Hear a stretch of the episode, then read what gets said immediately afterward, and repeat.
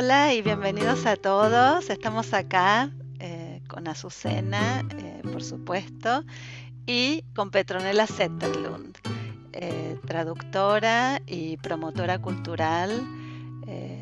Petronela es sueca y vive en la Ciudad de México, así que es, es, divertido pensar que estamos acá las argentinas en Suecia y la sueca en México conversando sobre poesía, la poesía que nos une. Eh, así que bienvenida, Petronela. Hola, muchísimas gracias, Andrea. Gracias a Azucena por la invitación. Es un gustazo estar aquí con ustedes. Estamos encantadas de tenerte con nosotras. Así que vamos a empezar haciendo una lectura conjunta de un poema eh, que tradujiste de Burcu Sahin, una eh, poeta sueca, y el título del poema se llama Y la hermanita. Es un trozo de este poema eh, extenso, ¿no es cierto? Es cierto, es parte de una suite de cuatro del libro Bordados eh, de Burcho. Exactamente. Así que bueno, vamos a leer. Yo entrego el poema, manchado como tu espalda. Tú no quieres recordar, pero te digo que estás orgullosa de mí. Yo he creado un principio, igual de hermoso que los dobladillos y los bordes de encaje. Los bordes de encaje. Voy a través de L-A-C-O-S-T-U-R-A.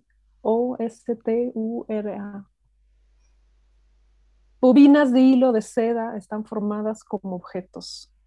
17 costureras, 21 sillas. No, 145 costureras, bobinadoras, tejedoras. La cadena de las tarjetas perforadas, la velocidad del telar.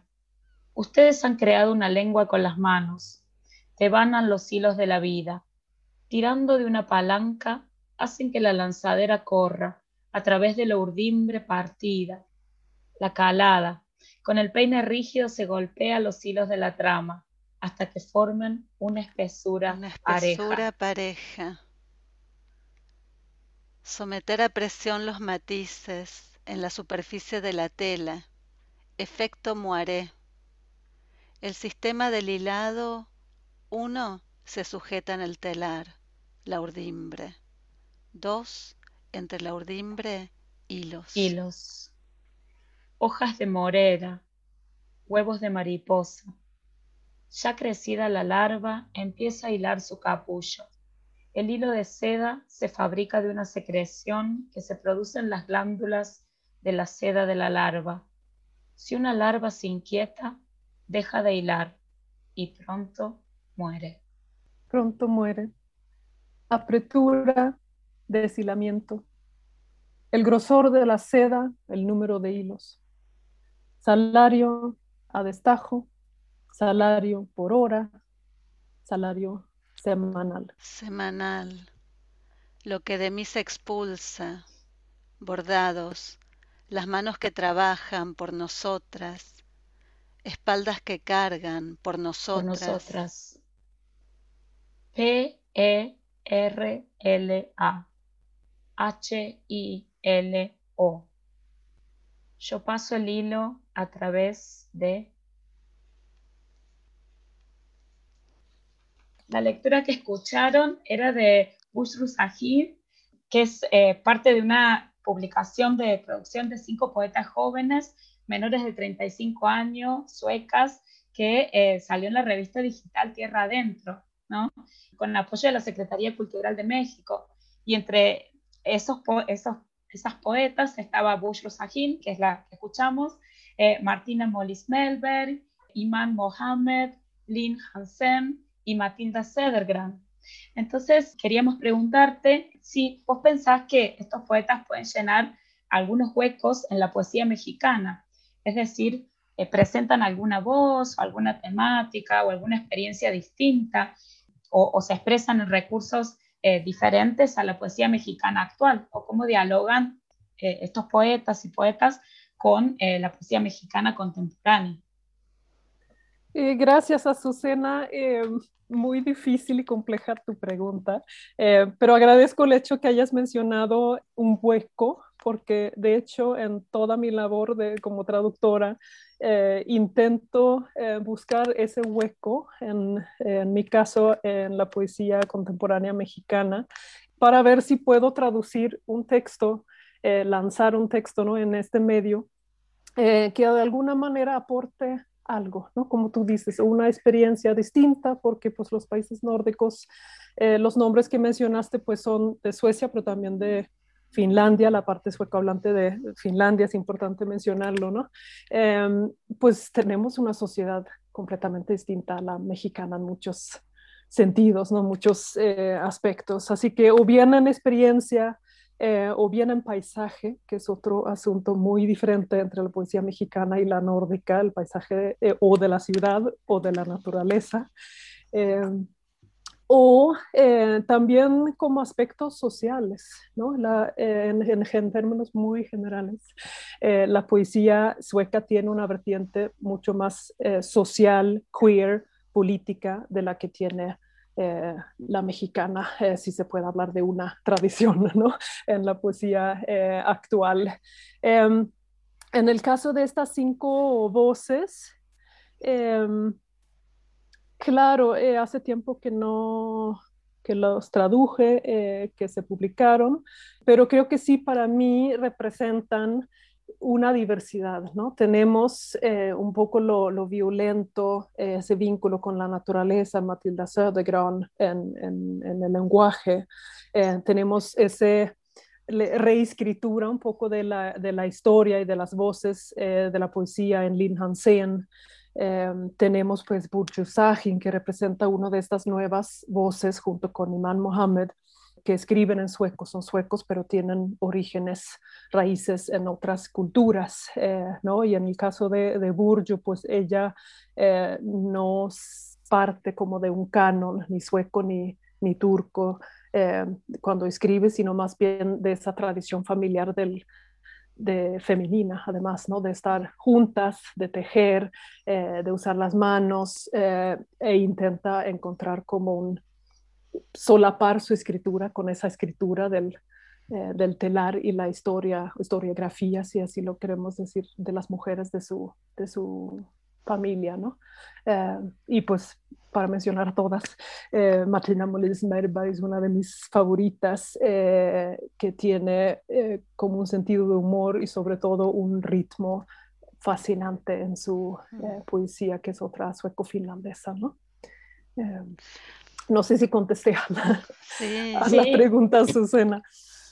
Sí, gracias. Eh, eh, puedo seguir un poquito. Mm, me parece tan interesante, ¿no? Esto, esta cuestión de, del, bueno, de la traducción, por supuesto, y ahora mencionaste algunas cuestiones en las que, en las que pensás, pero ahora cuando hablabas de Burchu, eh, también pensé que tu rol de traductora también tiene que ver con esto de tejer, ¿no? De tejer y de unir y de encontrar eh, esos, esos hilos entre las culturas, ¿no? entre las lenguas, entre lo, mexicano y lo sueco en este caso. Em, ¿Cómo, ¿Cómo, pensás al traducir? Es la pregunta. que ¿Cómo sos como traductora? ¿Cómo te, describirías como traductora? Eh, en primer lugar, creo que como traductora también siempre soy eh, productora cultural. ¿No? Como traductora de poesía, principalmente he traducido algo de prosa, pero me dedico casi exclusivamente a traducir poesía. Eh, pues no están las editoriales grandes llamando a la puerta, ¿verdad? Entonces se trata como de crear proyectos. Yo creo que me veo más así, eh, ¿no? Voy a traducir a este poeta y a ver si lo puedo invitar a México. Eso por lo menos antes de la pandemia, en la situación en la que estamos, vamos a ver eh, qué pasa, pero ahorita podemos encontrarnos en Zoom, hacer otro tipo de charlas, subtítulos, ¿no? Vamos eh, explorando, pero se trata mucho de eso, de ver, esto me gusta, lo quiero traducir, creo que tiene un público, pero también cómo hago que esto llegue a un público, ¿no? Eh, y se me ocurrió que la mejor manera, además en ese sentido de tejer, Andrea, eh, invitar sobre todo a jóvenes poetas suecos o sueco-finlandeses aquí a México también para que conozcan el país, conozcan eh, otros colegas eh, ¿no? de su generación y también como intentar crear reacciones, impulsos, encuentros, también así, ¿no? En la vida físicamente y a ver cómo eso pueda influir en algún momento en, alguna escritura, en, la literatura en, general, ¿no? Así que creo que tengo esa como eh, perspectiva holística como, como traductora. Em, si hablamos más bien de, trabajar con los textos, em, pues vuelvo eh, al hecho de que yo muchas veces escojo lo que traduzco. Eh, como traductora de poesía, traduzco lo que, lo que me gusta y lo que creo tiene, puede llegar a tener un, un público o que quiero ver si tiene un, un público, ¿no? Em, y me guío mucho eh, por, por, el oído y por lo que yo veo como el significado de los poemas. ¿no? Eh, creo que entre los poetas también hay diferentes tipos, los que trabajan con imágenes visuales, los que trabajan con eh, flujo, los que trabajan con... ¿no? Entonces, he notado que la poesía que leo y la que traduzco tiene mucho ritmo, sonoridad. Eh, rimas consonánticas, vocálicas, lo que, lo que quiera, ¿no? Eh, y mis traducciones creo que reflejan eh, eso también. Y me gusta mucho la parte creativa de la traducción, ¿no? Cuando me doy cuenta que esto es intraducible, como se dice, pero como soy pragmática, yo digo, no, no es intraducible, pero tengo que recrear algunos versos, algunos poemas para que llega un efecto, o sea, lo que yo me imagino, porque ahorita estamos muy lejos de lo científico, ¿no? Lo que yo me imagino puede ser el mismo efecto en el lector en México, eh, como el efecto que yo tuve cuando leí el, el poema, ¿no? Recién hablabas de también eh, el acercamiento de la poesía sueca a la naturaleza eh, y el acercamiento también de la poesía mexicana a la naturaleza y las diferentes tradiciones que hay, ¿no? Y cómo traducir eh, esas, eh, esas dificultades o diferentes tradiciones o esos em, eh, legados culturales. Entonces me, nos preguntábamos cuáles serían algunos de los problemas más interesantes o más característicos con los que te enfrentas como traductora de poesía del sueco al castellano, algunas dificultades que, que, que pensás sobresalen en esta, en esta labor. Eh, sí, gracias por la pregunta, Susana, es muy interesante. Eh, creo, sin embargo, que lo que mencionas, la naturaleza, eh, pues sí es uno de esos aspectos difíciles de, traducir, ¿no? si hay un, bueno, un cliché, un abedul en un poema sueco, lo traduzco pues abedul, existe la palabra, pero no, un mexicano no tiene la misma eh, visión o idea, ¿no? Eh, connotación de lo que es el abedul que el, sueco, ¿no? Em, sino, pero más bien diría eh, un tema que siempre, siempre vuelve es el silencio. Em, ahora estamos en un podcast, no vimos el texto que leímos de Burjo, pero en mucha poesía sueca contemporánea hay muchísimo espacio vacío. Hay muchísimo silencio. Las lecturas de, los poetas eh, son lentos, ¿no? pausados. ¿no? Em, y aquí en México es todo lo contrario. ¿No? Eh, tengo una amiga poeta, Minerva Reynosa, con la que también he hecho eh, producciones, lecturas de poesía, ¿no? y ella le fascina. Digo, o sea, ¿cómo, más o menos nos atrevemos a tomar ese lugar? porque aquí eh, somos, ¿no? son 120 millones de mexicanos luchando por un espacio, eh, una cultura más bien habladora, viva, ¿no? Entonces todo leen rapidísimo. Eh, muchas palabras, aquí está el neobarroco como una de las vertientes, ¿no? es abunda, ¿no? Todo, la rapidez, la palabra, ¿no? Entonces, es, es difícil, o sea, ¿cómo lee un mexicano a alguien como Burjo. Burjo es una de esas que lee con una voz maravillosa, pero lento, lento, ¿no? Y cambia, sus poemas cambian completamente en voz eh, de un mexicano, una mexicana, ¿no? Entonces, ese es, eso como un problema, o como lo quieras llamar, que he ido descubriendo. Y otro, vinculado a esto, eh, a la hora de publicar libros. ¿no? Esos espacios en blanco eh, lo puede poner un poeta sueco en un país donde 70% de la superficie es bosque, el papel es barato.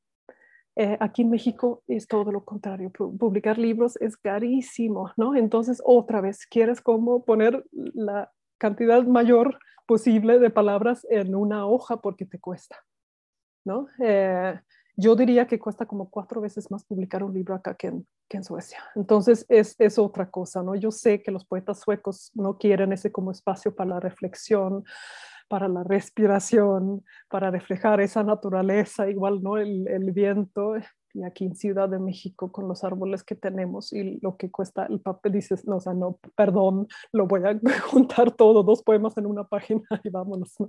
Eh, sí, o sea, eso no me lo hubiera esperado cuando llegué a México, cuando empecé a traducir, eh, pero sí son aspectos que tengo que, con los que tengo que como lidiar eh, cada vez que me pongo a, a traducir. Ay, quiero solamente comentar, o sea, es muy interesante esto que dices, ¿no? Porque eh, piensas también los espacios vacíos de, de, Suecia, que hay tantos más espacios, bueno, vacíos, eh, mal dicho, en realidad vacíos, pero eh, donde no vive gente, ¿no? Espacios de donde hay mucho bosque, como dijiste tú, o, montañas, y, y, y que el sueco mm, culturalmente busca esos espacios eh, en la naturaleza, lejos de otras personas, ¿no? que, también eso se, ve en la página, tanto espacio blanco en las páginas. Y me acordaba del poema de Linnea Axelsson, em, a Ednan, Sí, es el gran poema eh, gigante, larguísimo, son como, no sé, 600 páginas. Una épica. Sí, un poema épico, bastante del año pasado, del 2019, donde también los versos son muy breves, hay mucho espacio en blanco, son 600 y algo de páginas, eh, que sí, que es un libro eh, también si pensamos en los aspectos materiales, muy caro, ¿no? para tan poca palabra, por decirlo así. Es muy interesante. Entonces, se puede, se, se, hace también porque se puede, ¿no? Porque existe la posibilidad de hacerlo. Mm. Es mi interpretación desde que estoy acá, ¿no? Si no, no mm. se hubiera desarrollado esa como esa costumbre, como lo quieras sí, como casi como una tradición. pocas palabras en, una, en mm. una página. Sí. Muy interesante. Pero es cierto lo que dices, Andrea, que en Suecia eh, tenemos ¿no? mucho espacio entre una persona y otra, o esas zonas ¿no? donde no vive nadie, em, y lo buscamos. Los poetas lo buscan eh, como para reflexionar, para, eh, para estar ¿no? Eh, en la vida o en el paisaje. aquí en México, México es un país muy extenso, también está en esos lugares, ¿no? Está el desierto en el norte, eh, ¿no? En cada carretera que vas entre Ciudad de México a Veracruz hay esas partes, pero no los buscas, ¿no? Eh, estoy pensando justo en una comparación con la poesía del norte de México, ¿no? Desde Monterrey en el este hasta Tijuana, como está el muro, eh, la temática es completamente distinta. No, no miras, ¿no? A esa hermosura del desierto, ¿no? Eh, ese mm. vacío, eh, sino a Estados Unidos, a mm. toda la problemática, la violencia, eh, ¿no? que está hacia en, esa dirección y es, pues igual refleja la, situación, pero creo que también, bueno, no me voy a meter a analizar de dónde viene, pero sí son miradas muy distintas. Mm. Sumamente interesante. Al, país, al paisaje, al... Mm, mm. Y pues por último, otro eh, asunto, la traducción entre sueco y español y el español mexicano precisamente, em, es eh, la puntuación. ¿no? Eh, yo doy mm. talleres de traducción y siempre suelo insistir en el hecho de que también la puntuación se tiene que traducir, ¿no? Ustedes que están en la universidad saben que hay eh, sistemas como distintos, ¿no? Significan otras cosas, pero también eh, porque en la poesía sueca eh, pocos poetas contemporáneos usan puntuación, ¿no? hay muchos espacios para señalar pausa, faltan, ¿no? toda la, la puntuación, mientras que la poesía mexicana está todavía bastante arraigada en un eh, abanico amplio en eh, una tradición lírica, un poco la idea de que la poesía se escribe entre los cultos, debe de ser correcto, no sé qué, ¿no? Y entonces, claro, un poema que no tiene puntuación, un lector mexicano no lo lee con tanta facilidad como lector de poesía sueco que ya está acostumbrado a que el punto no va a estar, mm. ¿no? Es más fácil como descifrar el ritmo, eh, los significados, encabalgamientos, etcétera, eh, para un lector sueco que de lector mexicano, ¿no? Entonces, ese es un proceso por el que estoy pasando justo en estos momentos. ¿Qué hago con estos poemas que no tienen eh, ni espacios ni puntuaciones, eh, ¿no? Eh, ¿Cómo llega al lector mexicano? ¿no? pongo la coma, a veces hay que hacerlo porque si no cambia el significado, ¿no? pero en otros sentidos es, es, un, es un tema complejo. Bien complejo. De la, relación justo entre sueco y... Una de esas nueces duras de roer para el traductor, ¿no? Una de esas nueces duras de Así Es. pero también que hace el trabajo interesante. Justa, justamente. Pero si dejamos un poco eh, México, un poco de lado ahora, y quería que comentes sobre tu otro proyecto que, que tenés un montón de proyectos, Petronela, vamos a hablar de un par acá, pero este proyecto que tenés junto con Roxana, Crisólogo y con Sacramento Roselló Martínez, eh, que se llama Noxlit. ¿Nos querés contar un poco sobre ese proyecto? Sí, claro que sí. Muchas gracias por extender esta pregunta, Andrea. NOXLIT eh, es la sigla de Nordic Exchange in Literature. Eh, es un eh, proyecto literario multilingüe nórdico. Roxana Crisólogo está en Helsinki, Sacramento Rosselló en Copenhague. Y em, se empezó en 2017 para, porque nos dimos cuenta, Roxana Crisólogo es poeta y activista, en ese entonces también estaba Lalo Barrubia, que es amiga mía de, de Malme, también poeta y performer, ¿no? Y platicando entre las tres, yo como traductora, nos dimos cuenta que eh, hay tantos escritores eh, en los países nórdicos eh, que escriben en lo que en Suecia se ha llegado a llamar lenguas inmigradas, o sea, que, han llegado con la, con la, migración, escriben en su lengua materna y no se leen en Suecia, ¿no? Porque no hay traducciones eh, o hay traducciones malas hechas por ellos mismos o por algún amigo que no necesariamente eh, sabe ni bien la lengua o bien poesía, sino por ser amigo, pues se pone a, a traducir algo que respeto muchísimo, eh, pero no te da un lugar merecido en lo que es el, campo eh, literario nórdico, ¿no? Y entonces em, buscamos fondos, eh, nos dieron fondos de Nordic Culture Fund y Nordic Culture Point y también apoyos de Swedish Arts Council para hacer eventos, reuniones, ¿no? Porque para eventos sí se puede usar ese dinero de los apoyos para hacer traducciones a las lenguas nórdicas, no finés, sueco, danés, eh, ¿no? Entonces, eh, pues hacer eventos, ¿no? Hacer lecturas, eh, pagar o hacer nosotros, que somos traductores, traducciones, ¿no? Para otra vez, ¿no? Tejer, Andrea, formar o, crear encuentros entre escritores que viven en el mismo territorio, ¿no? pero que no tienen la posibilidad de, leerse el uno al, otro. ¿no?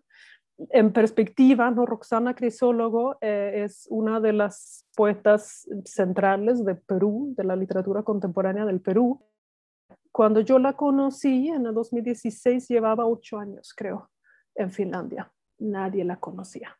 ¿No? Tenía su proyecto, eh, este Noxlit se basa en un proyecto que, que arrancó Roxana, que se llama Sibúbalo, ahí en Helsinki, eh, y apenas, ¿no? Eh, a Roxana le están dando becas para escribir, apenas han aparecido algunas de sus traducciones en revistas y apenas va a tener un libro en finés, está buscando editorial, eh, me parece. Eh, un poco para, eh, y Roxana es una, ¿no? Pero la menciono como ejemplo de cómo es la situación para muchos escritores en los países nórdicos, ¿no?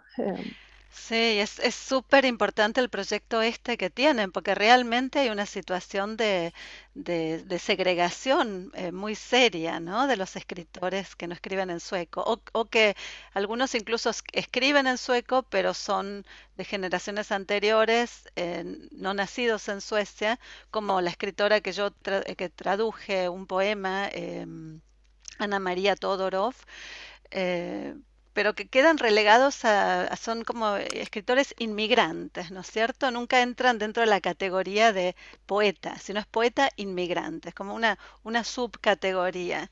Eh, así que es, es muy, muy bueno el proyecto este que están, muy importante eh, este proyecto que están eh, llevando a cabo. Sí, y el, y el vínculo un poco, mi función en este proyecto últimamente, como estoy en México, eh, cuando llegó la pandemia decidí quedarme aquí en lugar de estar viajando, eh, no para no vivir los riesgos.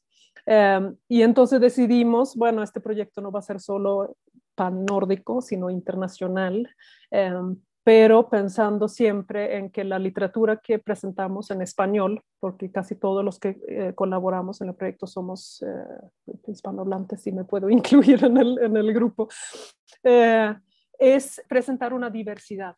¿no? Eh, en la literatura nórdica, diversidad lingüística. ¿no? Entonces, hace poco tuvimos una eh, como eh, taller de traducción en línea ¿no? entre poetas mexicanas y poetas suecas, eh, donde estaba también eh, Rasha Al-Qasim, que publicó su primer libro en árabe, fue traducido al sueco y del sueco eh, traducimos al, eh, al español. Pero para mí ella vive en Gotemburgo, es, es sueca, ¿no? Entonces, eh, pues la incluimos como un ejemplo de cómo eh, trabajamos, ¿no? Qué labor tan importante, estableciendo puentes culturales. Y quería preguntarte, eh, en qué estás trabajando ahora, qué, estás traduciendo y si pensamos como de cara al futuro, ¿qué te gustaría ver en estas relaciones culturales eh, en términos de la traducción? ¿Qué, qué te gustaría o qué, cómo, cómo ves el futuro de la traducción y de los eventos culturales relacionados a la traducción de poesía o bueno, de literatura en general entre el mundo hispanohablante y los países nórdicos? Gracias, Azucena. Otra pregunta súper compleja, pero voy a intentar contestarla. Eh, bueno, en estos momentos, y me da un poco de pena porque eh, tengo como regla ante mí misma siempre pensar por lo menos 50-50, traducir mujeres, hombres, ¿no? Porque si no es muy fácil que estás ahí con los hombres que se mueven más fácilmente, ¿no? Y eh, justo este año estoy con, con tres hombres. Eh, estoy traduciendo a Lennart Sjögren, poeta eh, de 90 años que vive en, en. Eh, para el otoño voy a estar traduciendo partes del poeta eh, Johan Jönsson, que es otra voz de la poesía sueca que me fascina y que creo que puede llenar ese hueco eh, a su cena de, poesía em, social eh, y también como arraigado tanto en el sujeto como en, la naturaleza. Eh, no, pero van a ser partes porque sus obras, que son así también de dos mil páginas, no, no es posible. Eh, tengo eh, también la intención de seguir traduciendo El tercer cerebro de Göran Sonnevi, eh, que es un poeta sueco que ha sido traducido, pero en ediciones muy chiquitas y también partes de su obra. Entonces, eh, es algo que sí me gustaría introducir aquí en, en, bueno, en España o en México la literatura eh, en español. Eh, para el futuro, tengo pendiente para mí, porque me parece ser difícil en Suecia hablar de poesía latinoamericana, sobre todo chilena, sin traducir a Raúl Zurita. Eh, para mí es como una base. Yo digo, no puedo ponerme a traducir otros poetas chilenos si no está traducido al sueco para los lectores suecos Raúl eh, Zurita. ¿no? Eh, a ver si no me gana otro traductor, debería. no, si no, me gustaría haber traducido a, a, eh, em, em, em, em, em, em, em, Raúl Zurita.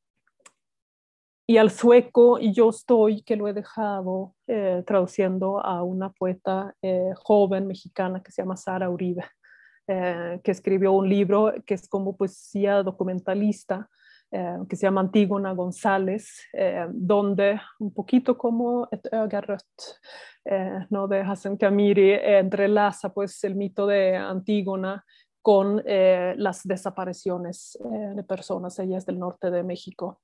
Eh, ¿no? Entonces está eh, tanto el lenguaje burocrático de alguien que quiere saber qué le pasó a su hermano en el norte de México, ¿no? Eh, y pues el mito de, de Antígona y el luto sobre su hermano muerto.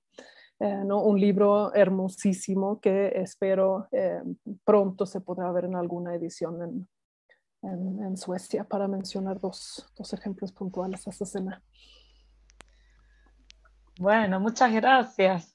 Eh, ojalá pronto veamos o puedas traducir a Raúl Zurita, porque realmente eso sería una manera de llenar otro hueco que realmente es, es, imprescindible justamente ahora. Y realmente me sorprende también que haya tan pocas traducciones de Raúl Zurita. Así que me parece que vendrías a llenar realmente un espacio que, de una voz que es eh, imprescindible, eh, tanto social como también su visión de la naturaleza y su visión del ser humano. Sí.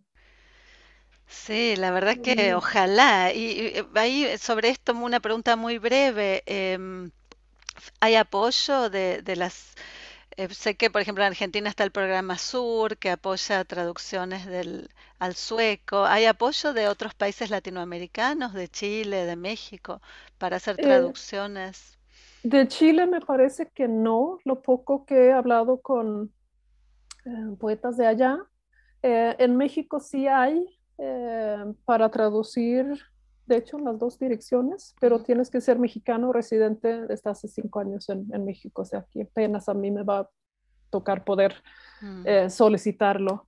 creo que en Colombia hay, pero igual también algunos que mm. hay que ir como buscando. En Perú no hay, por mm. ejemplo, y creo que en eh, Uruguay creo que sí tiene algún programa pequeño, mm. pero no, no está para nada tan eh, como desarrollado o arraigado como en los países eh, nórdicos, ¿no? Que yo estoy súper afortunada, ¿no? De estar en México como sueca con, con los apoyos que brinda el gobierno para, tanto para proyectos como Noxlit como, para como yo como mm. traductora, para viajar, para traducir, para que se publiquen estos, ah. estas traducciones. Hay, que, hay, que, hay que mencionarlo eh, muy bien, Andrea, porque eh, yo creo que 70% mínimo de mis ingresos vienen de estos. Apoyos. ¿no? Sí, es fundamental, ¿no? Porque no, no, no hay otra forma de, financiar ese tipo de trabajo eh, tan importante que es la traducción. Así que sí, ojalá los países vayan desarrollando ese tipo de programas. Eh, sería, sería bueno. esperemos que sí, porque es mm. imprescindible, sí. Mm.